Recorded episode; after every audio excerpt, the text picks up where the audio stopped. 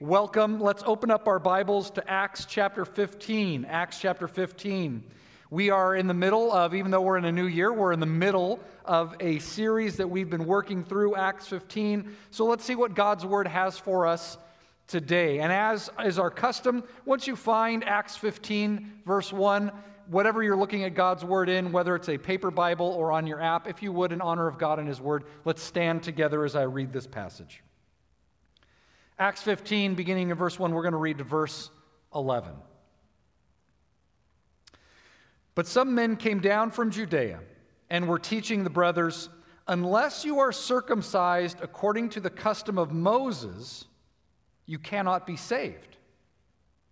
And after Paul and Barnabas had no small dissension and debate with them, Paul and Barnabas and some of the others were appointed to go up to Jerusalem to the apostles and elders about this question. So, being sent on their way by the church, they passed through both Phoenicia and Samaria, describing in detail the conversion of the Gentiles, and brought great joy to all the brothers and sisters. When they came to Jerusalem, they were welcomed by the church and all the apostles and elders, and they declared all that God had done with them. But some believers who belonged to the party of the Pharisees rose up and said, It is necessary to circumcise them and order them to keep the law of Moses. The apostles and the elders were gathered together to consider this matter. And after there had been much debate, Peter stood up and said to them, Brothers, you know that in the early days God made a choice among you that by my mouth the Gentiles should hear the word of the gospel and believe. And God, who knows the heart, bore witness to them by giving them the Holy Spirit just as He did to us. And He made no distinction between us and them, having cleansed their hearts by faith. Now, therefore, why are you putting God to the test?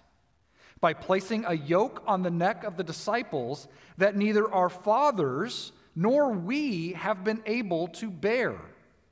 But we believe that we will be saved through the grace of the Lord Jesus, just as they will.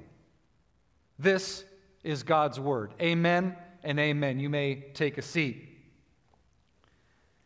So, as we have been coming through the book of Acts, we have been noting that God began this work, the, Acts 1:8, you will be my witnesses to the work of Jesus in Jerusalem and Judea, Samaria, and the uttermost parts of the earth, that God began this work through the life of Jesus, who was Jewish, who was a practicing Jew, someone who had been circumcised on the eighth day and kept food laws and food customs, and began that work and began his, his death and burial and resurrection in Jerusalem.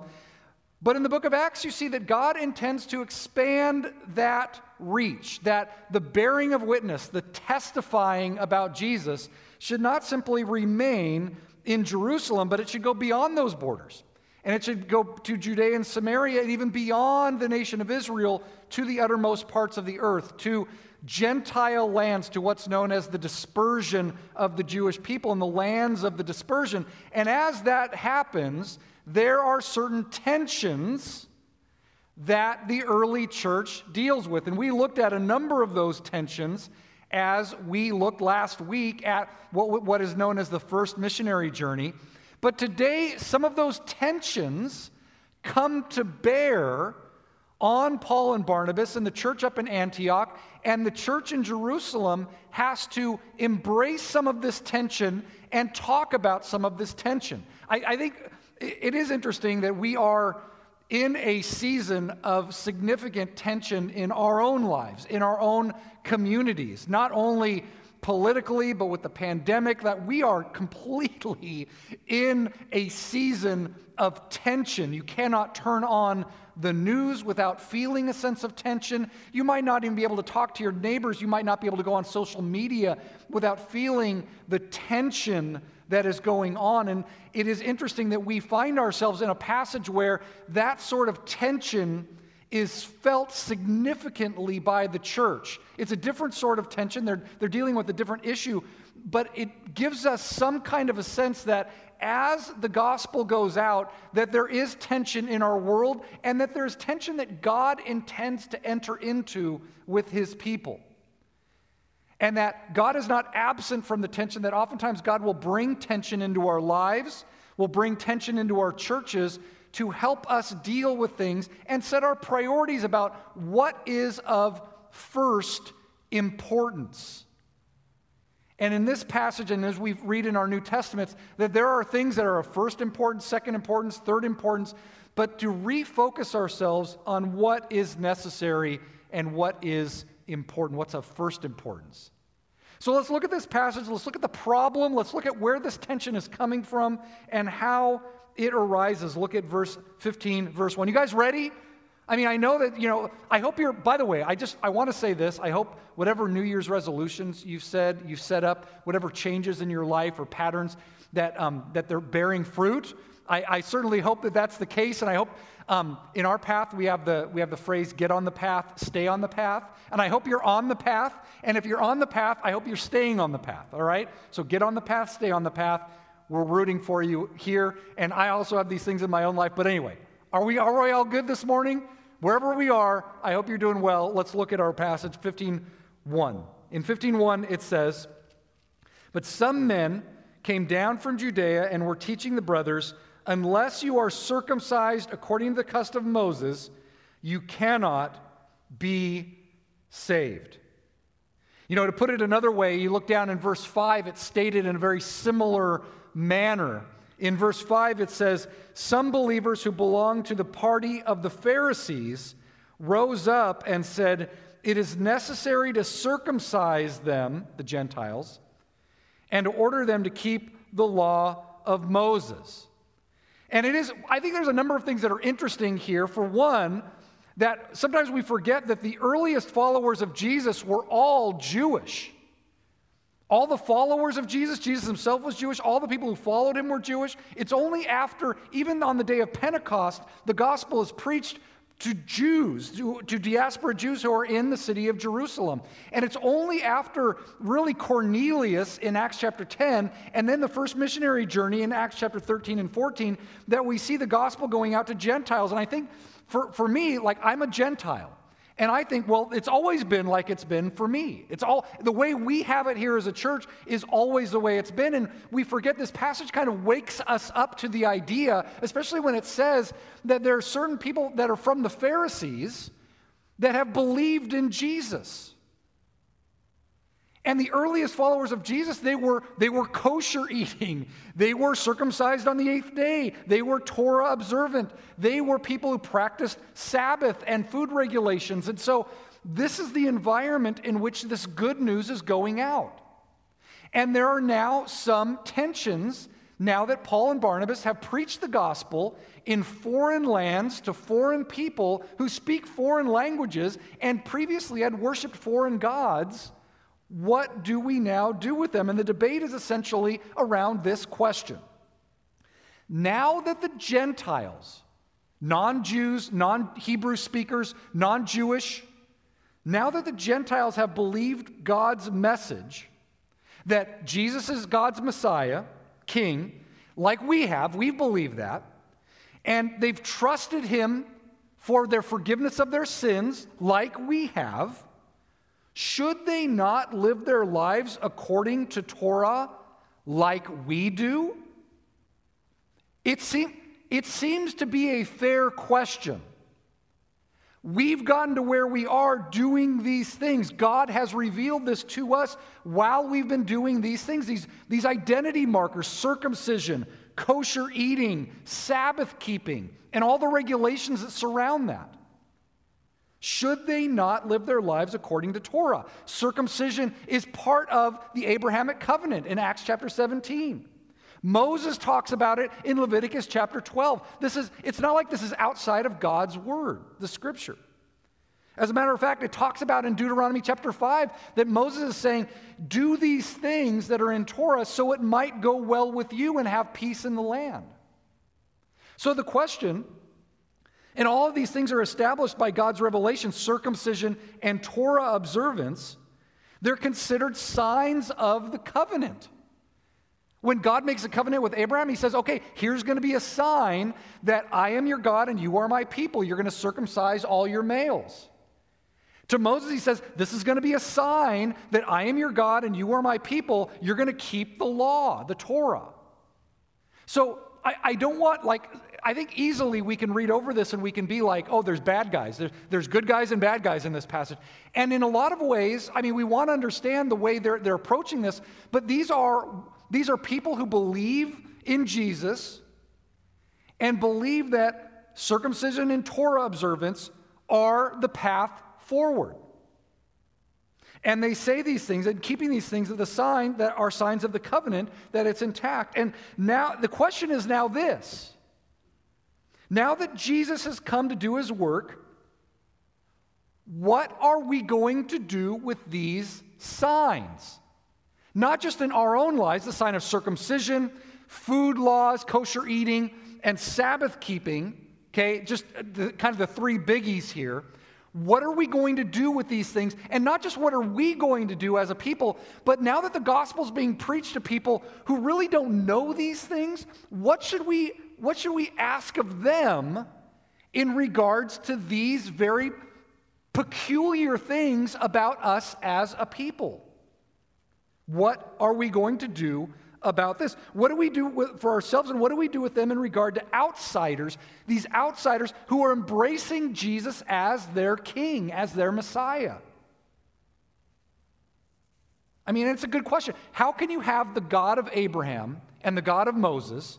Or how can you be part of the covenant that God makes with Abraham and the covenant that God makes with Moses and not do the things that Abraham and Moses do? It is a fair question. Okay? Now, I don't want to give too much time to this because there are some clear answers also that we come to in this passage and in the rest of the New, New Testament. Um, one thing to note here, and this is something in, in chapter 15, particularly um, in, a, in a number of places, look at verse 10. Verse 10 is in, Peter's speech, and we're going to look at this speech in a second It says, Now therefore, why are you putting God to the test by placing a yoke on the neck of the disciples that neither our fathers nor we have been able to bear? Now, this idea of circumcision, food laws, Sabbath regulations, okay, this idea of keeping Torah, it, according to the rabbis, was oftentimes considered a yoke. But it's important to note that many Jews of the first century looked at God placing that yoke on them was a yoke of partnership with them. That you would yoke two oxen together, and that this yoke, that many Jews looked at this as I'm being yoked, I'm having this yoke put on me, and God is the other oxen in this. Uh, like, can I say that God is an oxen? Like, in the, in, in the analogy, that I'm being yoked with God and carrying the yoke, and this, this yoke is Torah okay? But it's also clear, if you read first century Jewish literature, that there are many Jews who take that idea of the yoke, which, which, also, which has a sense of partnership with God, but it also has this, this image of burden to it. And that what we find in the first century is that there are many Jews who look at the sort of regulations that the Pharisees have put on that have added onto this yoke as too heavy of a burden. That it's, it's become too much. And even Jesus himself, do you remember Jesus' words in Matthew chapter 10, where he says, um, Come to me, all who are weary and heavy laden. For what? My yoke is easy. My burden is light. And what he's implying there, and what we see in Jesus' ministry, is that there had been a tendency to take other external regulations and put them on as part of that yoke and that yoke had not had moved from this yoke of partnership it seems to being understood as a yoke of burden and you in this passage i think we see it in 5 10, uh, 1510 that it's a yoke to bear that in two places it's called a trouble to the gentiles that it's called a burden to the gentiles and that by putting this on the gentiles that essentially taking the yoke as it existed in the time of Jesus and putting that yoke on the Gentiles would be what Peter says is putting God to the test. So, all that to say that we have this, this issue of what do we do Now that Gentiles have heard the gospel, what do we do with our way of life and their way of life? How do we, is there any fruit we should look at? And what kind of fruit should we be looking for? And it raises a theological question. And you might have asked this question as well as I do. I think at any point in time in our Christian lives, we ask this question, and that is what does it take for someone to be saved? What does it take for someone to be saved? We had these people showing up and they're saying, unless you circumcise according to the custom of Moses, you cannot be saved. What does it take for someone to be saved? How are how's anyone saved? How are Gentiles saved? Are Gentiles going to be saved in a different way than Jews are going to be saved? Is it the same salvation? What sort of salvation are we looking at here that the Gentiles get to participate in? All right, that's the problem. That's the tension. Okay? Do you feel the tension? I don't know if you do. You might. Uh, but this is a real tension that is experienced in this passage. Now, probably the best way for us to attack what is going on with this and what the solution is is just to look at Peter's speech here. Look at verse 7. After there had been much debate, Peter stood up and said to them, Brothers, you know that in the early days God made a choice among you that by my mouth the Gentiles should hear the word of the gospel and believe. That's Acts chapter 10. That God gives Peter a vision. He has this vision. He, does, he says, Don't call anything impure or unclean that I have made clean. And at the same time, you get a knock at the door. Three Gentiles are there saying, Come with us. And he says, Okay, I'm going to go with you. He ends up in the home of a Roman centurion, like in, in, the, invasion, in the oppression point of the nation of Israel in Caesarea, Caesarea by the sea. And God says, Hey, and Cornelius has gathered his whole family saying, We need to hear what you have to say, Peter. So God had created the situation for Peter to proclaim the good news of Jesus to the Gentiles. And that's what he says in verse 7. And then verse 8. And God, who knows the heart, bore witness to them by giving them the Holy Spirit, just as he did to us. He made no distinction between us and them, having cleansed their hearts by faith. And he alludes to the idea that when these believers, when these Gentiles heard the gospel and believed that they were filled with the Holy Spirit in the same way that those were filled with the Holy Spirit in the upper room in Acts chapter 2. So he makes no distinction. Now, verse 10. Now, therefore, why are you putting God to the test?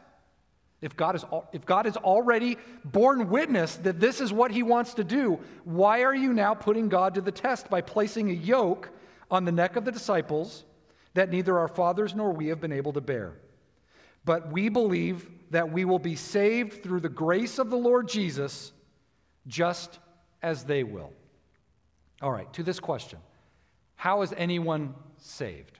How are Gentiles saved? How are Jews saved? The first answer to that question is both are saved in the same way. And I want to talk a little bit about doctrine, a little bit about theology, a little bit about what in theo- theological circles is called soteriology, and some key terms that show up in this speech that I think we need to embrace, and that probably if you've been around the church for any amount of time, you have engaged with terms like this. You've heard these terms. Okay? And here's what they are the first is the word gospel. You see in, in 15:7, it said, God made it clear made a choice among you that by my mouth the Gentiles should hear the word of the gospel and believe. And we've talked about this from this very stage in this pulpit. The word gospel means good news, a good message. And that good news, if we were going to boil it down, is that God's saving power is available in the person and work of Jesus. That's the gospel. That's when people talk about the gospel, I, we have to understand that we boil that down and we say that is that God's saving power is available in Jesus. And we proclaim that. That's what these disciples have been. You will be my witnesses. You will testify about me. You'll testify about the gospel. Paul says in Romans chapter 1 I'm not ashamed of the gospel, for it's the power of God for salvation to anyone who believes, first to the Jew, then to the Gentile. This idea the gospel is the good news that God's saving power is available in Jesus. God has made it clear the Gentiles should hear the gospel and believe. So, all these Jewish Christians, all these Jewish believers, they're all gathered around. And they, they, the first, really, the first 15 chapters of the book of Acts is about how do we get the gospel to the Gentiles? And this whole question of should we preach the gospel to Gentiles? And you've got all these miraculous things happening where God is pushing his people out. They need to hear the gospel. The Ethiopian eunuch, that guy needs to hear the gospel. Cornelius, the Roman centurion, that guy needs to hear the gospel. I'm going to push my people into uncomfortable situations so they can give the gospel, the good news that God's saving power is available in Jesus. Here's another term that shows up in Peter's speech. The ideal response to the good news is what? It's, it's hard. I, I, these are rhetorical questions. I want somebody to answer. I want somebody to, Dave, what is the ideal response? Dave said faith. Faith is the ideal response. The ideal response to the good news is faith. And what is faith? And we've talked a little bit about this. Faith, all these terms can be a little bit of Christianese, but just let me unpack it. Faith is the idea of trusting the message to be true, believing that that message is true, and entrusting yourself to God. What is faith? It's trusting God and entrusting yourself to Him, trusting Jesus and entrusting yourself to Him. So, faith, the good news is that the work of Jesus, God's saving power is available in the work of Jesus, and that work of Jesus, that saving power is available by trusting the Lord and entrusting yourself to Him. And what we find out so we've got gospel, we've got faith, and then we also see that the Holy Spirit is involved in this, that faith is somehow connected with the gift of the Holy Spirit. Look at 15:8. And God, who knows the heart, bore witness to them by giving them the Holy Spirit, just as He did to us. That when He, when they believed, just like when we believed, God gave us the Holy Spirit. When they believed, God gave them the Holy Spirit. So they hear the gospel, they have faith, they believe, God gives the Holy Spirit. And the Spirit, and, and this is the thing, in, in some way, the Spirit works in us to produce faith, and that faith invites a more intimate relationship with the Holy Spirit. There's a little bit of mystery about how, how all these terms actually fit together. So we've got gospel, good news, faith, trusting and entrusting, and the Holy Spirit. We also see that their faith and the presence of the work of Jesus and the Holy Spirit does something about atonement. Look at verse 15 9. It says that God, He made no distinction between us and them, having cleansed their hearts through faith. That when the gospel is heard, when it is received with faith, that there's a, a, presence of the Holy Spirit, that there is some kind of mysterious work of atonement that takes place. The sword of faith triggers the cleansing work of God, the cleansing work of God through Jesus and His Spirit. This mysterious process by which humans are put right in the presence of God, that God cleansed their hearts through faith. And there's a lot of metaphors that we read about in Scripture, whether it's that God cleanses, or God reconciles relationally, or God justifies legally, or God frees as in slavery, that these are all means of atonement. And that when you have the gospel preached, received in faith, with the presence of the Spirit, that you see atonement taking place. Now, this is, again, this is like a, a, theology lesson, right? But this is how the church goes through and deals with this tension. They say we have to think theologically about this. We have to think about what does it mean for someone to be saved? And these key words, it's got to involve the good news, it's got to involve faith, it's got to involve the Holy Spirit, and it's got to involve some kind of atonement. And not just that, and I think at the very end, in verse 11, There's that great verse that sums this up as Peter kind of this mic drop moment, if you will. For, I don't know if it's a mic drop moment. I don't like the idea of mic. He's not trying to like show anybody up. It's simply this idea in verse 11 where he says, But we believe that we will be saved through the grace of the Lord Jesus, just as they will. And as we think about these, you know, we we, have, we have this idea of gospel and faith and the Holy Spirit and atonement, this idea of grace. That somehow that God has done this graciously. The favor of God. If you want to talk about what, what is grace, grace is the undeserved favor of God. Now, these, these things, okay, now this is where I'm gonna, I'm gonna like, it's it's fourth down and I'm gonna punt okay? It's fourth. Sometimes you go for it on fourth down, but sometimes on fourth down you punt. I'm going to punt, and with, with this in mind, I'm going to I'm going to make a theological punt. I don't know. Are there theological long snappers out there? That anyway. All right. But here's the punt. The punt is this: all of these terms, this cluster of terms, Jesus, faith, Holy Spirit, grace, will of God, human response. Okay, all of the, that cluster. This the way those things all work together has been the point of theological reflection for two millennia and beyond. Like, what order does all of this happen in? Where does the Holy Spirit fit into this? Is the Holy Spirit involved with atonement or is that just Jesus? Like, all of this stuff that at some point we have to kind of step back and say, all of these things are part of salvation and what it takes to be saved. But there's also a point where we have to say there's also a great mystery about how that works. Okay? Even if we say, yes, the gospel is preached, it's received in faith, the Holy Spirit is part of that, the work of Jesus is part of that, that this is the gracious will of God that's accomplishing this. All of those things together, it's all part of a cluster of terms and ideas that at some point, yes, as theologians, we kind of work this out, and our doctrinal statement does work out a lot of the, these things. But there is also a part that we have to understand that there is a things of first importance.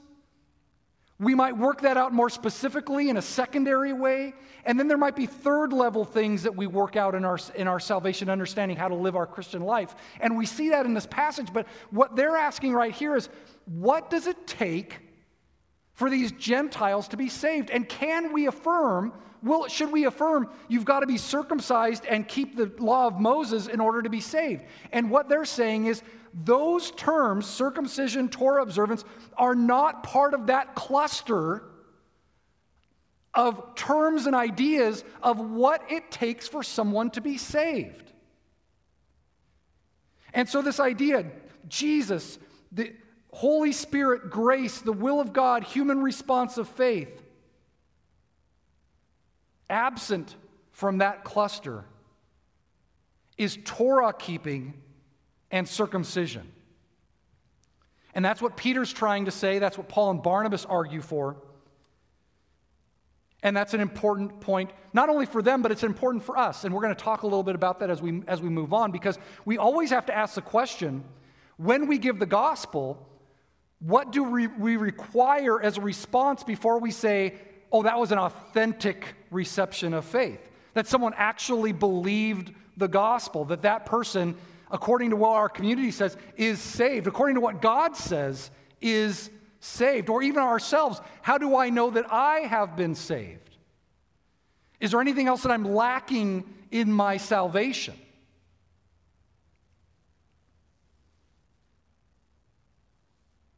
But there's always this question even if Peter, and I, what's interesting is you, as you look at this passage, um, look at verse 12. After Peter says this, the assembly falls silent. And usually, when an assembly falls silent, it means that they have, they have acquiesced to what the speaker has just said. They basically said, Yes, that's what you have said is true. What you have said is, is indeed true. And then they listen to Paul and Barnabas relate the signs and wonders of the first missionary journey. But there's always this question And I know, like, in, in the years of youth ministry that I've been involved with, the years of church ministry, and seeing people come to faith, there's always a question of, okay, that person has believed, but there's always a question of once we experience initial faith, how should we then proceed? So they've, they've established, I feel like in this passage, what they've done is they've established look, in order to be initially saved, you don't need Torah and, and circumcision. You don't need that in order to experience salvation. But now we're going to get into this question what James is going to address is once you experience that initial faith, what must you then do to proceed? Like maybe, maybe then, maybe after that, it might be helpful. So, how should we proceed? What sort of practices and sensibilities does a life of faith produce or demand? This question of, okay, is it just, and I remember, you know, theologically, these ideas of like, is it, can you just believe in Jesus and everything's going to be okay? Like, don't you have to do some things along the way? Like, doesn't, doesn't Jesus have to be Lord of your life? Like, what if your life never changes, but you believe, you put these, you put your faith in Jesus? Is that real faith? There's, there's all kinds of questions about that. And that is also an enduring debate among Christian theologians and even among people in the church. But what sort of practices and sensibilities does the life of faith produce or demand? What are the next steps, if you will? How, and more particularly to what they're saying, how should we tell the Gentiles to proceed in a life of faith? And what role should these Jewish identity markers of, of, of circumcision, food laws, Sabbath regulations, what role should these play in the life of and sensibilities of these new believers? How will Jews and believing Gentiles live in fellowship and partnership, sharing a common salvation? Now, just theologically speaking, since we talked about this initial act of salvation, justification, if you will, this idea of what are the next steps is what we commonly call uh, sanctification, is the process of how do we go forward in the Christian life? What are the practices that produce growth and thriving and community? And so, James's speech is a lot about that. What are the steps forward as we move into as these Gentiles move into a life of faith? What are what is the best way forward? Look at 1519. 1519. James is going to begin his speech and he's going to quote from Amos. And then in 1519, he says, Therefore, my judgment is that we should not trouble those of the Gentiles who turn to God, but should write to them to abstain from the things polluted by idols, and from sexual immorality, and from what has been strangled, and from blood. Okay. Now, do you feel like you just went into the time machine and you arrived in a different land? Like, okay, why no, why no strangling of animals and why not eating blood? And what is all of this about? And um, th- there's a couple of things to note, okay? What James is saying here is that these are not requirements for salvation, but these are going to be very, some very pragmatic things that are going to help them in their sanctification, and not just in their own personal sanctification, but how they are going to relate to others in their community, particularly believing Jews. That if there's this idea that, okay, the Jews have believed in a community and these Gentiles have believed that Jesus is Messiah, that now they're going to need to come together and they're going to need to eat the Lord's Supper together. They're going to have to eat at the same table together. They're going to have to be together. How can, what should we tell these Gentiles in order to allow them to be together with the Jewish community that also believes in Jesus? And so they say these four things these pragmatic things that are going to help them not only in their own situation, but in partnership with their Jewish counterparts. So, obviously, one thing that I think is helpful for salvation, but also practically, is um, not to get involved with idolatry.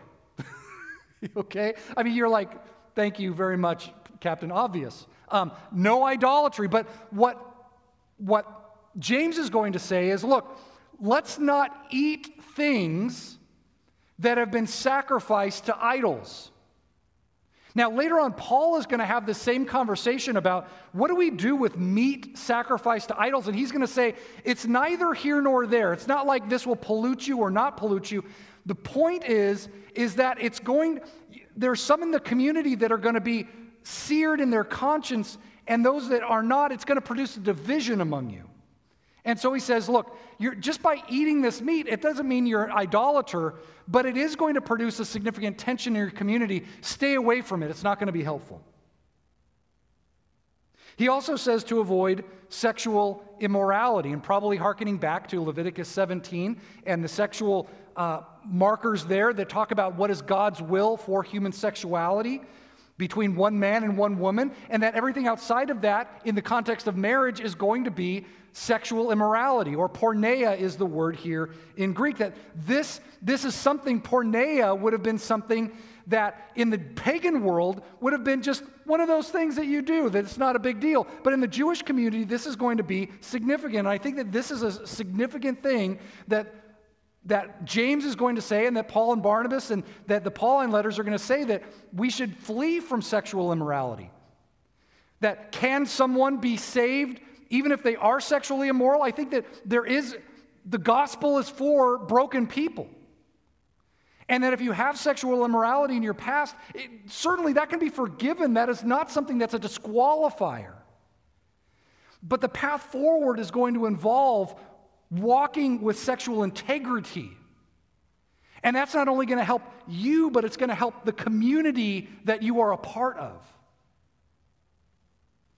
And I think that sexual integrity is something obviously, um, as we read further into our New Testament, it's not on the same level as food laws, which are like, eh, it's neither here nor there. It's going to be a little bit more solid in its. No, this is an important, important thing. Certainly, God can forgive these things. But walking in a pattern that pleases God is going to involve fleeing porneia, fleeing sexual immorality, and pursuing sexual integrity. It also says what's been strangled. And I think this idea of, of going back to the idea of, of food that is not kosher or Torah that when things are strangled and they're not butchered, they, there's blood that, that is inside of them, and that's against Torah, and you can't have things that are strangled because of blood. And then it says that they should abstain from blood. And this could be about eating blood, but some commentators have argued that this is that they should abstain from blood shed, that they should abstain from violence. So I think both of those things might work. I, this idea of um, later on, the early church is going to say um, idolatry, sexual immorality, and bloodshed. That that kind of sums up these three things. And that that's what this is about. All right. So the idea is the Gentiles have heard the gospel and they've had an authentic reception of the gospel. And they should, we should not burden them with a new yoke we should not burden them with a new weight that they cannot bear, but only to give them these ways forward for health in their own lives and also in the life of their community. All right. Now, I hope the tension is relieved. I don't know if it's not actually in this passage because what we're going to find out is that Paul and Barnabas are going to go back on the second missionary journey, and he's, Paul's going to have to write the book of Galatians, which is talking about these very people who've gone out saying you have to be circumcised, you have to eat kosher, and you've got to Sabbath keep in order to be saved. And Paul's going to have great dissension with them, continuing with the book of Galatians and all the way through the, um, even in the book of Philippians, Paul says he's in jail and there are people preaching the gospel, preaching about Jesus that are trying to cause him harm and trouble. This might be the same idea that this tension is going to exist for quite some time in the early church. And I would argue that that tension still exists in our church today, only it might not be about circumcision, Sabbath keeping, and food regulations. That as we walk through our lives of faith and in communities of faith, that we might have found ourselves in communities of faith that have add ons to the gospel. And that there's certain points of time in the life of a church and in the life of a community where we have to take a step back and ask ourselves Have I added something on to the essentials of the gospel? Have I said, or have we as a community ever said, in order to be saved, you must also do this? And that this, whatever this is, is not, doesn't involve Jesus, the will of God, the gracious will of God, the response, human response of faith, or the Holy Spirit. And I think that as we're here and as we are at the beginning of a new year, we are also at the beginning of a new season. Really, we're, we're, we're kind of entering in, hopefully, to the end of the COVID season, but we're also in, we're in a political season. We're in a political season where it's like we live, it's like the United States has been divided by two sets of people that live in two completely different realities where one side cannot even affirm the reality of another side, and that is true going both directions. And what I love about this passage is that the church comes to this point where they're like, okay, we've done it this way for so long, but we have to find a new path forward. The old ways that we've done this, this, the inclusion of the Gentiles, the old ways that we have done this are not going to be adequate to get us into the next season. And I simply want to say this about our own, our own situation here in the United States of America, pandemic, political divide. The ways that we have gotten here are not going to be the ways that we proceed out of this season. The rhetoric of whatever cable channel you watch is not going to get us out of this season. There is going to be a need for a new path to be formed. The old ways have led to dead ends. I want to read a quote from a philosopher named A.J. Swoboda. A.J. Swoboda spoke this on a podcast that I was listening to. He said, We now live, we as Christians, he's saying, we now live in an environment where I'm not permitted to find any political party that can say that the lives of the unborn and the lives of children at the border matter. There's no political party that will allow me to say that we should care for creation and that we need to care for human beings and the economy.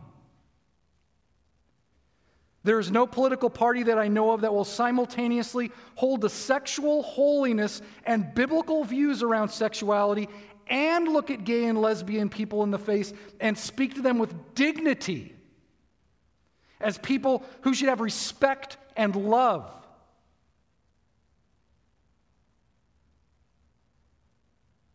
You might add to that this week that there's no political party that allows me to care about careless political rhetoric and election integrity.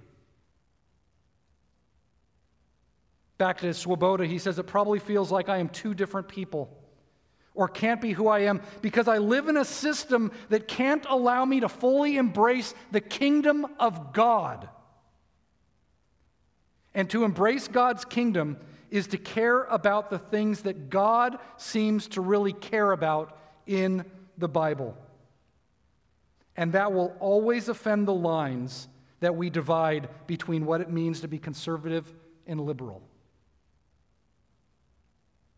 What he says is, he says, I think that being a Christian now means that you are a politically homeless person.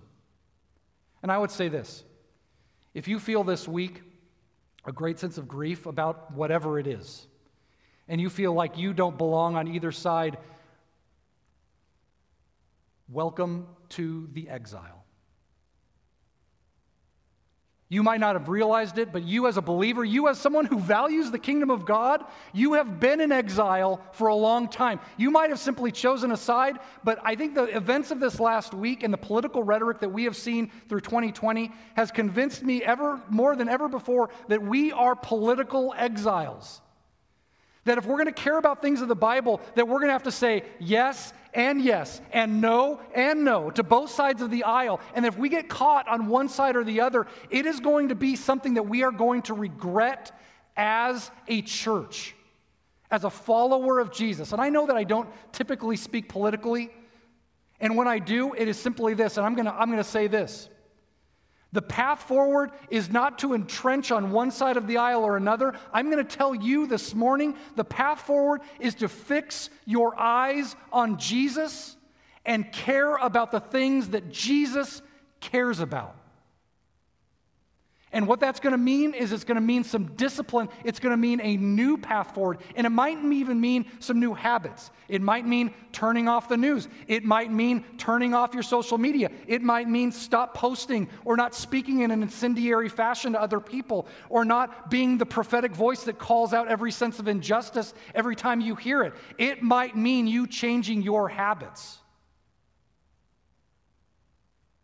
And the idea is that God knows that we are not the people we have yet to become. And as we embrace this idea in our church that we are a congregation of growing people, that we are called to change our habits from time to time, I would say often. And this is an opportunity, a chance for us to change our habits, like the church has done for thousands of years when it is faced with tension and conflict. It comes together, it asks a theological question, and then it asks pragmatically, how do we move forward in unity? We see that in this passage. And I pray that we will see that in our own lives as we move forward into this new season. Let's pray together. I'm going to invite the worship team to come back up. Father, this is a challenging time. And even the words that I've spoken this morning might challenge, they might infuriate some, they might uh, help people to make sense of where they are. I don't know what it is, but Father, we ask that you would show us a path forward where we can care about the things you care about, not selectively, but to care about all the things you care about. To care about the unborn and to care about children of immigrants. To care about the things you care about, to care about the gospel going out to every person, to care that every human being has an overwhelming value and dignity, regardless of where they are at in their lives. Father, if there are places where we need to repent, show us. And today, at this service, as we sing this last song, let us repent, let us ask for forgiveness, and ask for the strength to move forward in a new path Father, we want to fix our eyes on Jesus, the author and perfecter of faith, who for the joy set before him endured the cross, scorning its shame, so that he can be enthroned at the right hand of the Father. There's no president or senator that will be enthroned at the right hand of the Father. Jesus, you are enthroned. You are our King. We gladly bow our knee to you. And if there are things in our lives that we need to take stock of, we will do it at your leading and guidance. Father, we love you. We pray these things in Jesus' name. Amen.